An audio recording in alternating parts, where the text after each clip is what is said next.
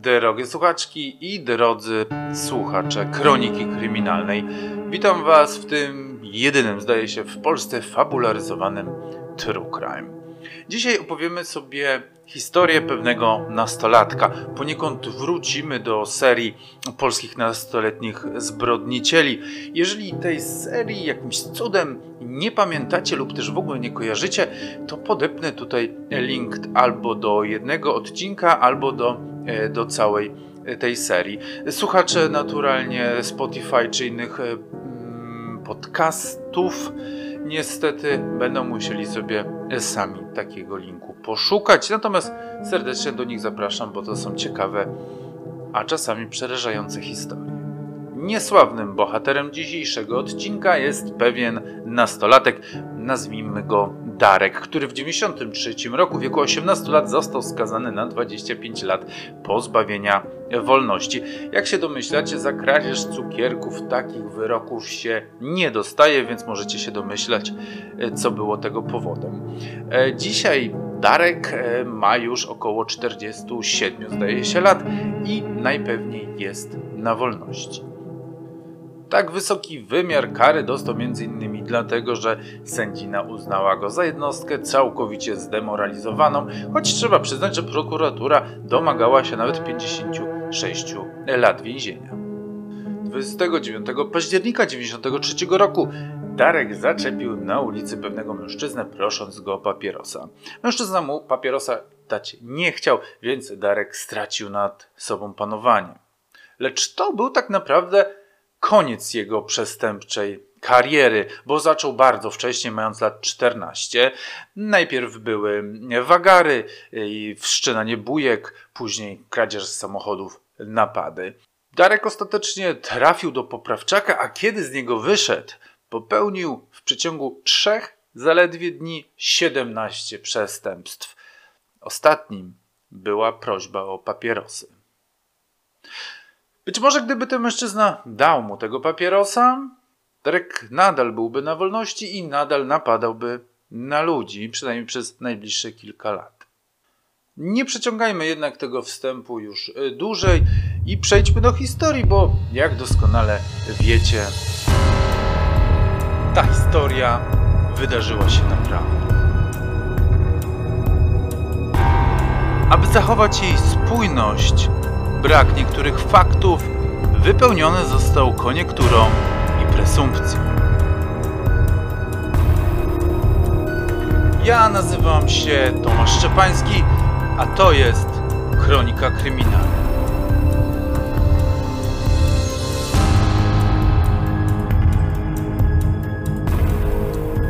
Chłopak, o którym dziś mowa, na którego nazwaliśmy Darkiem, pochodził podobno z dobrej rodziny.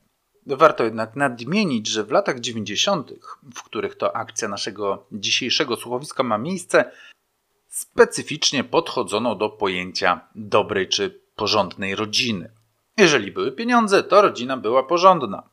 Zatem to lakoniczne stwierdzenie każe mi przypuszczać, że ojciec Darka miał jakiś nieźle prosperujący biznes, był prezesem firmy produkującej świdry albo miał szczękę z warzywami, a być może nawet osiedlowy sklep delikatesowy. Nosił przydużą w barach dwurzędową marynarkę i spodnie w kant, do tego mokasyny i białe skarpetki. Koszulę miał albo rozpiętą i widać było jego owłosiony tors oraz złoty łańcuszek z krzyżykiem, albo zapiętą z kolorowym, szerokim krawatem w jakieś kwiatowe wzorki. Matka była najpewniej księgową w jakiejś większej firmie. Na głowie miała trwałą w kasztanowym kolorze fancy okulary przypominające oczy modliszki i dwuczęściowy żakiet w jakimś jaskrawym kolorze. Róż albo kanarkowo-żółty, coś w tym stylu. Rodzina Darka miała domek pod miastem lub na jego obrzeżach, garażowany samochód osobowy, najpewniej polones koloru wiśniowego. Od rana do wieczora oboje rodzice pracowali, powtarzając, że robią to dla dzieci. Chcieli zapewnić synom najlepsze ciuchy, najlepsze szkoły, a później studia. Może udałoby się nawet kupić im mieszkanie. Darek chodził zatem w markowych ciuchach, miał rower i Commodore 64, a może nawet Amigę 500 i niczego mu nie brakowało. No, może poza uwagą swoich rodziców, no i miłością z ich strony. Darek oczywiście sam nie potrafił u siebie zdefiniować swoich braków. W jego słowniku potrzebował frajdy, potrzebował szacunku ludzi ulicy, a jednak to wszystko zbiega się w potrzebie akceptacji i potrzebie bycia jednak, co by nie mówić, kochanym. Choć on sam tego uczucia nigdy nie zaznał albo nigdy nie był świadomy, że kocha. Podczas wywiadu przyznaje, że do zeszłego miesiąca odwiedzała go dziewczyna, ale odeszła. Byli ze sobą pięć lat. On wciąż nosi po niej obrączkę. Na pamiątkę, mówi. Po chwili dodaje, że mieć kobietę tutaj, w pierdlu, jest bez sensu. Fajnie, że odeszła, mówi, bo przynajmniej znajdzie sobie normalne życie, a nie przyjeżdżać tak co miesiąc tutaj. Nic ze mnie nie miała. Dziennikarz pyta, czy ją kochał. Darek się nawet nie zastanawia i od razu wypala kochać? Ja nie wiem, co to znaczy słowo kochać. Może przywiązanie. Kochać to jest obite słowo. Może ją bardzo lubiłem, bo jednak pięć lat jeździła. Zawsze była na widzeniach, niczego nie oczekiwała i zawsze mi pomagała. Ktoś mógłby powiedzieć, że to przecież definicja miłości, ale co może wiedzieć o miłości chłopak, który nie zaznał jej nawet w domu? Bardzo trzeźwo odpowiada jednak na pytanie dziennikarza, czy ona go kochała. Tak szczerze to nie wiem mówi po chwili zastanowienia, a po krótkiej refleksji dodaje, że nie idzie przecież pokochać człowieka, który siedzi, którego się na co dzień nie zna.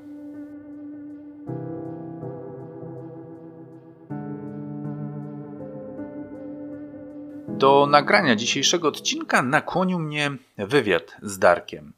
Wywiad, który przeprowadzony był w trakcie jego odsiadki, jakieś 7 lat po tym, jak go zamknęli. W tendencyjnych pytaniach dziennikarza dostrzegłem tę wiarę lat 90., że wystarczy mieć, aby być. W tamtych czasach, w latach 90., posiadanie wyznaczało więcej niż dzisiaj. Ludzie wierzyli, że jeżeli ktoś jest dzieckiem lekarza lub adwokata, to wyjdzie na ludzi. Nie rozumieliśmy wtedy jako społeczeństwo, że nie chodzi o posiadanie, ale o relacje. Jak słyszę dzisiaj, że dzisiejsza młodzież nastawiona jest na hajs, a za naszych czasów liczyła się tylko przyjaźń, to ogarnia mnie pusty śmiech, bo w latach 90. było tak samo jak dzisiaj. Dzieciak z większym hajsem wydawał się innym fajniejszy niż biedak. Różnica polegała jedynie na tym, że wtedy wszyscy byli biedni i bogatym był ten, kto miał prawdziwe Adasie albo Nike. Młodociani bandyci kroili wtedy czapeczki z daszkiem, które można było dostać na bazarze za 20 zł. A jak miałeś buty za stówę, nie daj Boże z trzema paskami, to lepiej było nie wchodzić w ciemną uliczkę. Darek miał wszystko z perspektywy lat 90., ale wystarczy obłupać tę pokolorowaną wierzchnią warstwę, aby dostrzec, że Darek był biedny, a jego życie dalekie było od życia dobrego. We wspomnianym przeze mnie wywiadzie Darek mówi, że na złą drogę wstąpił dlatego, że miał wszystko i żadnych ograniczeń. W domu miałem wszystko i chciałem poznać życie z innej strony, mówi Darek. Chciałem zrobić coś, czego nie musiałem robić. Może jak ja bym tego nie miał albo byłbym w czymś ograniczany, mówi i urywa. A później ciągnie dalej, ale kiedy ja poszedłem do rodziców, oni mi wszystko dali. Więc ja szukałem innego życia, swojego takiego, żeby coś zrobić. Z ojcem nigdy mu się nie układało, przyznaję. Możemy sobie wyobrazić tego ojca, który coś osiągnął, który miał więcej od sąsiadów i kolegów ze szkoły, i który wymagał od syna więcej niż syn mógł mu dostarczyć. Z takimi ambicjami ojciec nigdy nie był z Darka zadowolony. Oceny zawsze były za niskie, w pokoju bałagan był za duży. Zachowanie syna nigdy nie było takie, jakiego ojciec by sobie życzył. Ojciec Darka to ten typ człowieka, który już nie pamięta, jak to było, kiedy sam był dzieciakiem. Natomiast teraz wie wszystko najlepiej. Najlepiej zna się na piłce nożnej, na polityce, na wychowaniu, na ekonomii. A każda próba wyrwania się syna na niepodległość kończy się tym samym. Jak będziesz na swoim, sam będziesz decydował. Teraz masz mnie słuchać. Więc w chłopcu rośnie ten WKRW. Pokażę ci, mówi sobie Darek zaciśniętymi zębami. Będą mnie szanować. Okazuje się nagle, że karmienie dziecka pieniędzmi nie zaspokaja jego głodu. Wspólnie spędzonego czasu, rozmów czy też przytulania nie zarekompensują nowe spodnie, zajęcia karate albo drogie wakacje. Czternastoletni chłopak poczuł, że potrzeba mu czegoś więcej. Przedmioty, które go otaczały, nie miały żadnej realnej wartości, po prostu były. I nagle pojawili się koledzy, którzy żyli tylko wartościami.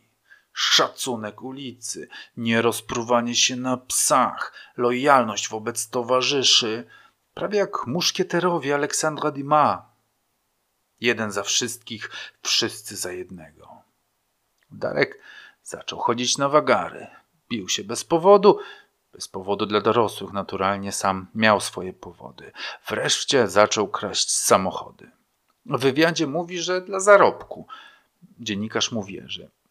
Ja natomiast absolutnie Darkowi nie wierzę. Zysk go nie interesował. Pieniądze go nie interesowały. On szukał adrenaliny, szukał wrażeń. Chciał coś poczuć, bo jego życie było jałowe jak kompresy z gazy.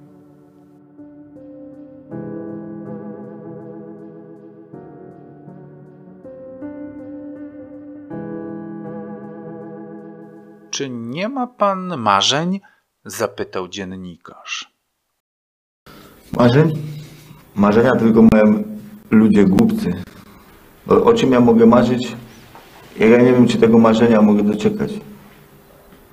Po co mi marzenia? Ja wolę bez marzeń. Się cieszę, jak coś jest po mojej stronie, przykładowo jutro. To, co będzie, to będzie, tego nie odsunę. No, marzenia, może kiedyś będę ważył, jak, wyjdę na wolność. Może tam kiedyś pomarzył. Teraz. Bez sensu. Dla mnie. Ale raczej unikam takich rzeczy. Wolę sobie przykładowo, nie wiem, pooglądać telewizję.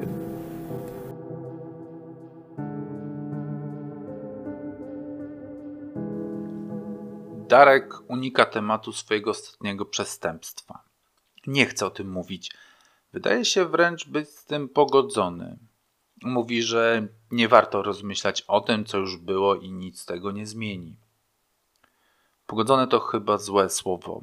Darka po prostu nie interesuje to, co zrobił. Nie chce do tego wracać. Odnoszę wrażenie, że nie do końca zdaje sobie z tego sprawę, co zrobił. To wszystko jest wciąż dla niego jakąś abstrakcją. Mówi: Zabójstwo?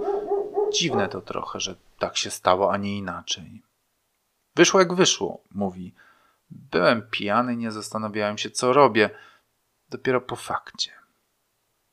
Po dłuższej jednak chwili, po zastanowieniu się, mówi, że czasem myśli o tym, aby zapalić znicz temu facetowi. Powtarza, że może to głupie, ale tak sobie myśli. Ale zaraz podkreśla, że żałuje tylko tego faceta. Niczego innego. Nikogo innego nie będzie przepraszał ani za pobicia, ani za kradzieże. Żałuje tylko tego jednego, mówi. Niczego więcej. Dla Darka te wszystkie przestępstwa były frajdą. Przykładowo, jakaś kobieta podchodziła do samochodu, opowiada Darek, wtedy zostawała przewrócona. Wykrzywiało jej się ręce, zabierało kluczyki, dokumenty i się odjeżdżało. Największa frajda jest jednak wtedy, kiedy kogoś wyciąga się z samochodu. Darek tak naprawdę nie musiał kraść. Nie dla zysku. Zresztą sam przyznaje, że zwykła kradzież samochodu przestała go w pewnym momencie bawić. Samochody stały się znowu tym bezwartościowym przedmiotem, który tak łatwo zdobyć. Darek nadal potrzebował adrenaliny, więc wpadł na pomysł, aby pobawić się w GTA. Mimo, że w tamtych czasach nikt jeszcze o tej grze nie słyszał, a pewnie jej twórcy nawet na nią nie wpadli. Darek zabierał więc samochody wprost od ludzi, którzy albo w nich siedzieli, albo do nich e, wsiadali. Na parkingu podchodził od tyłu, przykładał żelastwo do żebra i prosił o kluczyki. Albo na światłach, kiedy drzwi samochodu nie były od środka zamknięte, wyciągał kierowcę, albo dosiadał się i grożąc klamką kazał samochód opuścić. To było fajniejsze niż kradzież stojącego samotnie samochodu. Wtedy coś się działo. Ktoś krzyknął, ktoś próbował się bronić. Darek przeszedł od respektu na dzielni do wywoływania strachu wśród obywateli. Wtedy był szczęśliwy, przyznaje w wywiadzie. Kiedy był złodziejem, bandytą, był szczęśliwy. Wtedy koledzy klepali go po ramieniu, mówili mu, że zrobił dobrą robotę. Wreszcie dostawał to, czego w domu nie miał. Żeby nie było, ja tego chłopaka nie bronię. Sam bym go przymknął na długie lata za kradzieże samochodów, a zwłaszcza za napady. Chcę jednak odsłonić rąbek kulis. Jak złe musiało być jego pozornie dobre życie, że postanowił stać się bandytą. I nawet kradzieże w pewnym momencie mu się znudziły. Zajął się wtedy napadami, jak sam o tym mówił. Podchodził do przypadkowej osoby i żądał od niej pieniędzy. Kazał zdjąć buty, oddać czapeczkę z daszkiem albo papierosy. To był wtedy 16, może 17-letni szczyl, który trenował w dzieciństwie karate, który miał jednak ze sobą kolegów, dla którego to wszystko było jakąś zabawą. Zamiast pograć sobie na komputerze albo obejrzeć film, zamiast pójść na spacer z dziewczyną, pograć w piłkę, pójść na rower, Darek wolał napierdzielać ludzi, straszyć ich i okradać. Pamiętam pewnych kolegów z liceum, e, którzy chodzili na dyskoteki tylko po to, aby się z kimś pobić. Tak, w tamtych czasach nie chodziło się do klubów, tylko na dyskoteki, ale o tym opowiem w jakimś innym odcinku. Ci ziomeczkowie zaczepiali kogoś przypadkowego, zazwyczaj na około słabszego i wychodzili na solówki. A jak któryś nie dawał sobie rady sam, zaraz podbiegali koledzy. Czy dzisiaj też to tak wygląda? Tego niestety już nie wiem, ale potrafię sobie wyobrazić tego zagubionego Darka, który nie dla tych kilku groszy, nie dla fajek ani fajnej czapeczki, tylko dla samej adrenaliny i poczucia, że ktoś się go boi, decyduje się napaść. Wtedy czuje się kimś. Przestaje być tym niewidzialnym domowym sprzętem, którego nikt tak naprawdę nie potrzebuje. Przestaje być tym chłopcem, panicznie bojącym się ojca, który nigdy nie jest z niego zadowolony. Napadnięta osoba go dostrzega, czuje przed nim respekt, czuje strach. To ona boi się jego.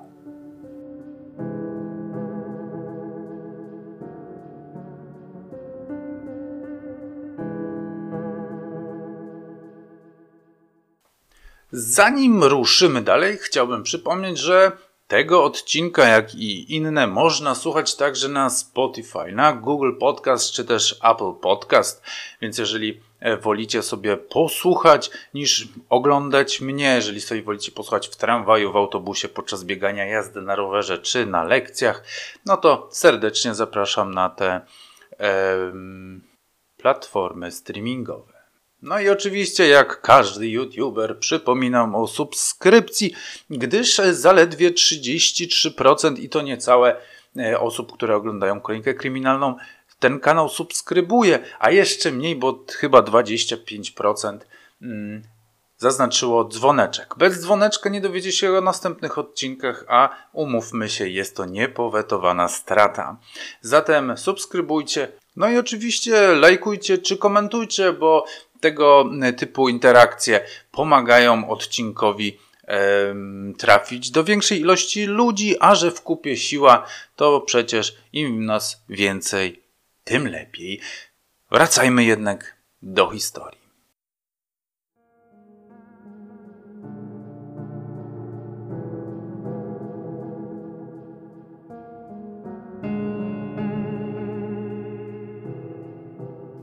Dwudziestego dziewiątego października 93 roku Darek wyszedł z kolegą z pubu.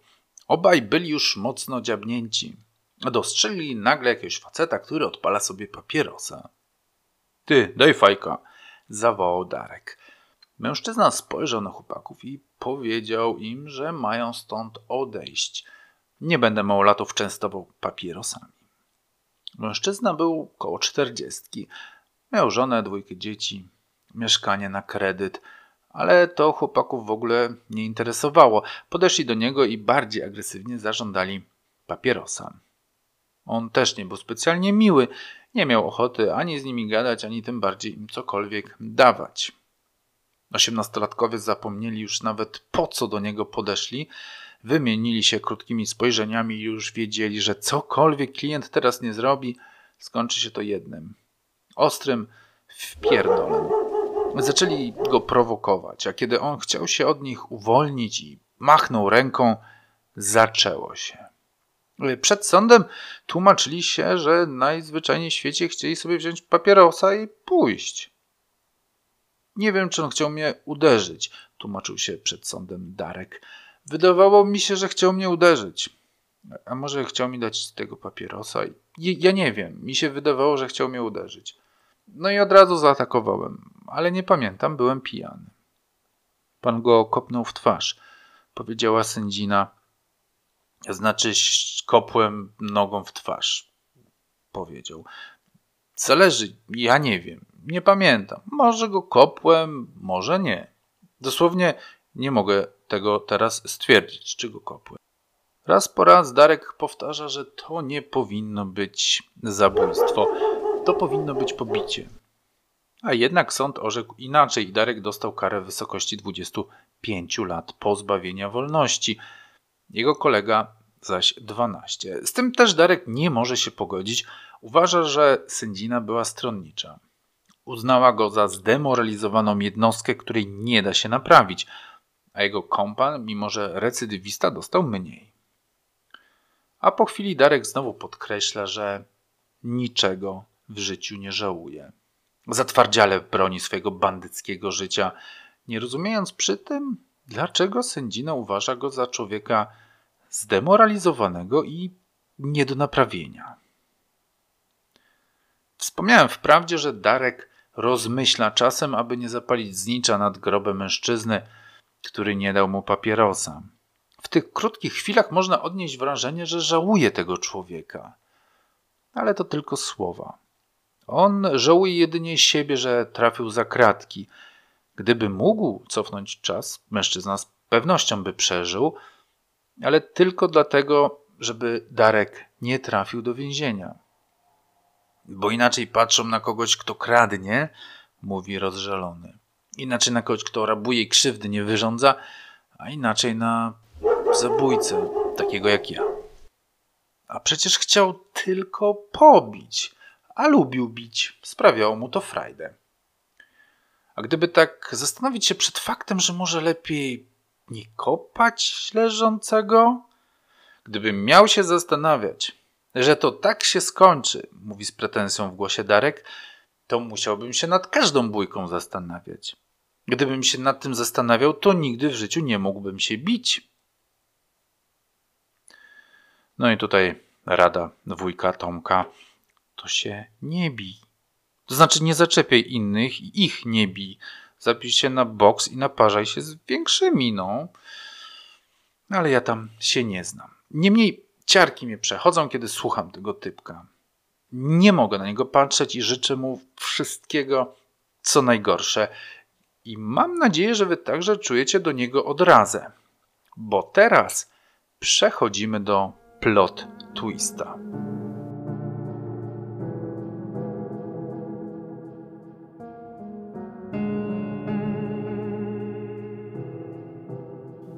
Szukając materiałów dotyczących naszego Darka, natrafiłem na inny reportaż opowiadający o więźniach, którzy pomagają siostrom zakonnym w pracy z niepełnosprawnymi dziećmi.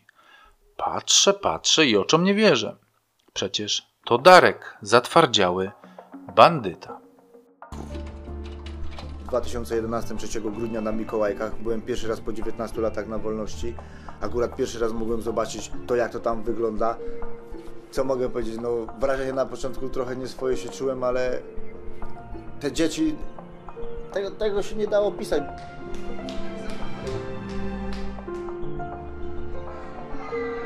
siostra podchodząc do człowieka nie mówi, e, ty tam, albo numer jakiś tam, albo bo tam coś, tylko podchodząc do nas do, jak do ludzi, to było dla mnie coś takiego innego po tylu latach.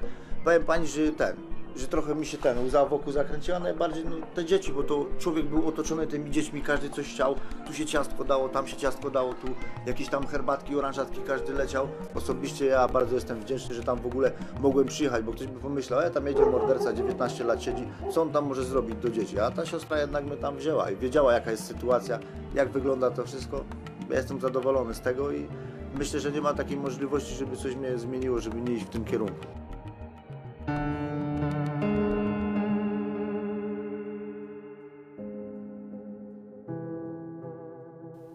Reportaż ten nagrany był jakieś 10 lat temu, a Darek wyszedł na wolność około 5 lat temu. Zastanawiam się, czy dotrzymał słowa i nadal pomaga dzieciakom. Że choć w ten sposób próbuje naprawić krzywdy, które wyrządził. No i że nie wystraszył się współczesnego, futurystycznego jak dla niego świata. Bo przecież kiedy tego osiemnastolatka, dzieciaka jeszcze, zamykano na ćwierć wieku za kratki, świat był zupełnie inny niż dzisiaj. Nie w każdym mieszkaniu był wtedy telefon. Wiele gospodarstw domowych miała trzy kanały telewizyjne, jedynkę, dwójkę i Polsat, który zresztą zaczął nadawać zaledwie przed kilkoma miesiącami od tego wydarzenia. Nikt wtedy nie słyszał o TVN-ie w 1993 roku nie nadawała jeszcze Viva, niemiecka muzyczna stacja telewizyjna. A kiedy Darek wyszedł na wolność w 2018, Viva już nie nadawała. Tutaj znowuż wtrącenie dla młodszych słuchaczy, którzy nie słyszeli nigdy o stacji Viva. Viva wychowała pokolenie waszych rodziców. Tam słuchało się Scootera, Mr. President, Venga Boys, Aqua i mnóstwo innych zespołów, których wy na szczęście nie poznaliście. Choć ja wspominam je z sentymentem. Kiedy Darka zamykano, nie było oczywiście internetu, choć to jest banał, ale nie było też bankomatów, kart płatniczych, samoobsługowych kas, biletomatów, parkomatów, nie było multiplexów kinowych. Film oglądało się na kasecie VHS. Uwierzcie mi, inne czasy. Ludzie nie znali nawet Kaczyńskiego czy Tuska, jeśli nie interesowali się żywo polityką. Mało kto słyszał o ryzyku i o Radiu Maryja. No i nie było TikToka. Dlaczego o tym mówię? Bo ten człowiek, który wyszedł teraz na wolność, po tym ćwierćwieczu od siatki, przeżył dosłownie podróż w czasie. Trafił do świata przyszłości, prawdziwego science fiction.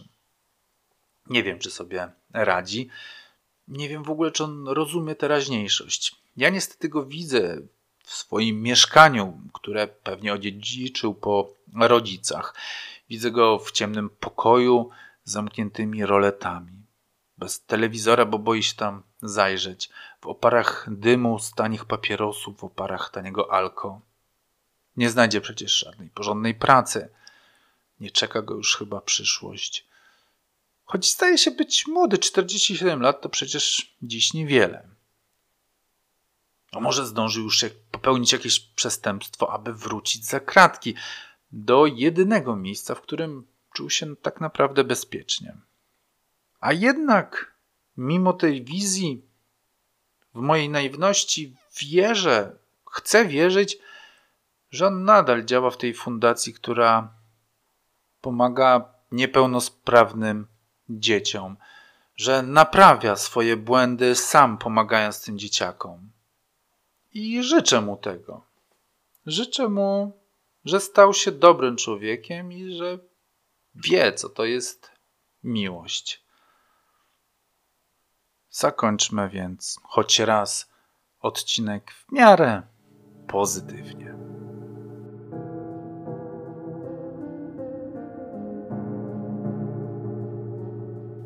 To by było na tyle. Dziękuję serdecznie za wysłuchanie tego odcinka do końca.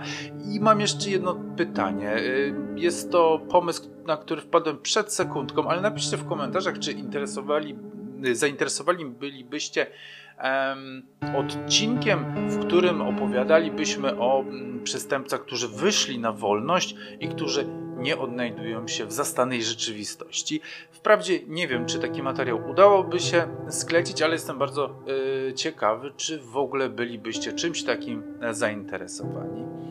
No nic, nie przedłużam, nie zabieram Wam więcej czasu. Pozdrawiam Was serdecznie. No i co? Do usłyszenia za tydzień w niedzielę o 18. Pa!